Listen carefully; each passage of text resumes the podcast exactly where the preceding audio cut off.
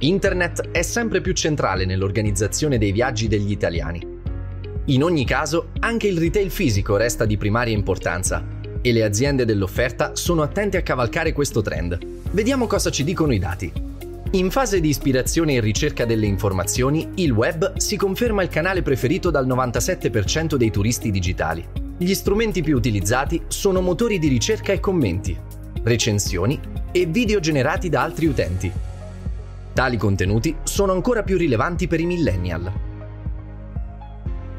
Sul fronte del non digitale, invece, la prima fonte di ispirazione è il passaparola fatto da consigli di amici, parenti e conoscenti, ma anche l'agenzia o consulente di viaggio.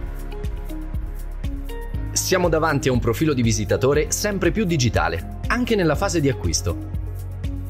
Le percentuali relative alla prenotazione dell'alloggio online e del trasporto verso la destinazione sono altissime. Il trasporto viene prenotato prevalentemente sul sito ufficiale del fornitore del mezzo e anche le prenotazioni delle strutture sono per lo più dirette. In tutto ciò, il trend di crescita del mercato digitale si conferma e raggiunge i 15,5 miliardi di euro, con un più 9% di crescita nel corso del 2019.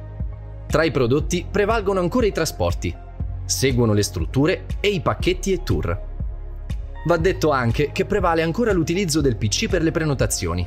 Solo il 23% passa da smartphone, ma la crescita del mobile è comunque molto forte.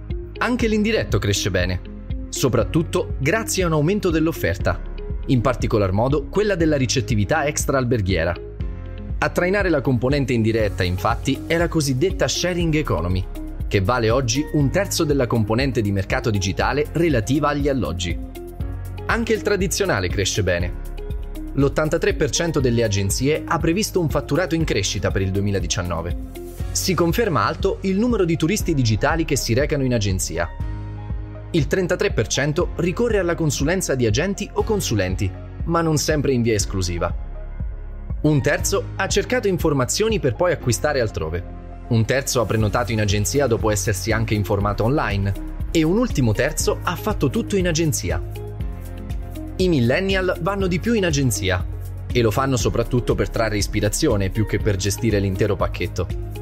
Nella fase di visita prevale chi prenota le attività di persona rispetto a chi lo fa online. Per quanto riguarda i servizi per muoversi in destinazione, il 58% li prenota online, mentre il 56% lo fa di persona. Sia di persona che su internet, il fornitore del servizio è il principale canale di acquisto a cui ci si rivolge. Ed è proprio in destinazione che si stanno diffondendo servizi innovativi come la sharing mobility, ampiamente diffusa su tutto il territorio nazionale. 65 province offrono servizi locali di bike sharing, 39 di car sharing, 12 di monopattini e 7 di scooter sharing. La fermata finale è quella del post visita.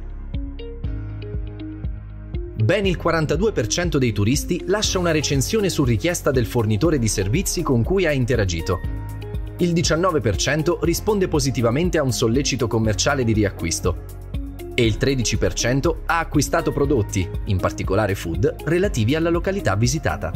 Infine, il turista è pronto all'utilizzo di soluzioni innovative durante il viaggio, come check-in online per volo e o hotel, chat sul sito dei fornitori, chiavi smart per aprire la porta della camera e soluzioni di realtà aumentata o virtuale per accedere a contenuti aggiuntivi.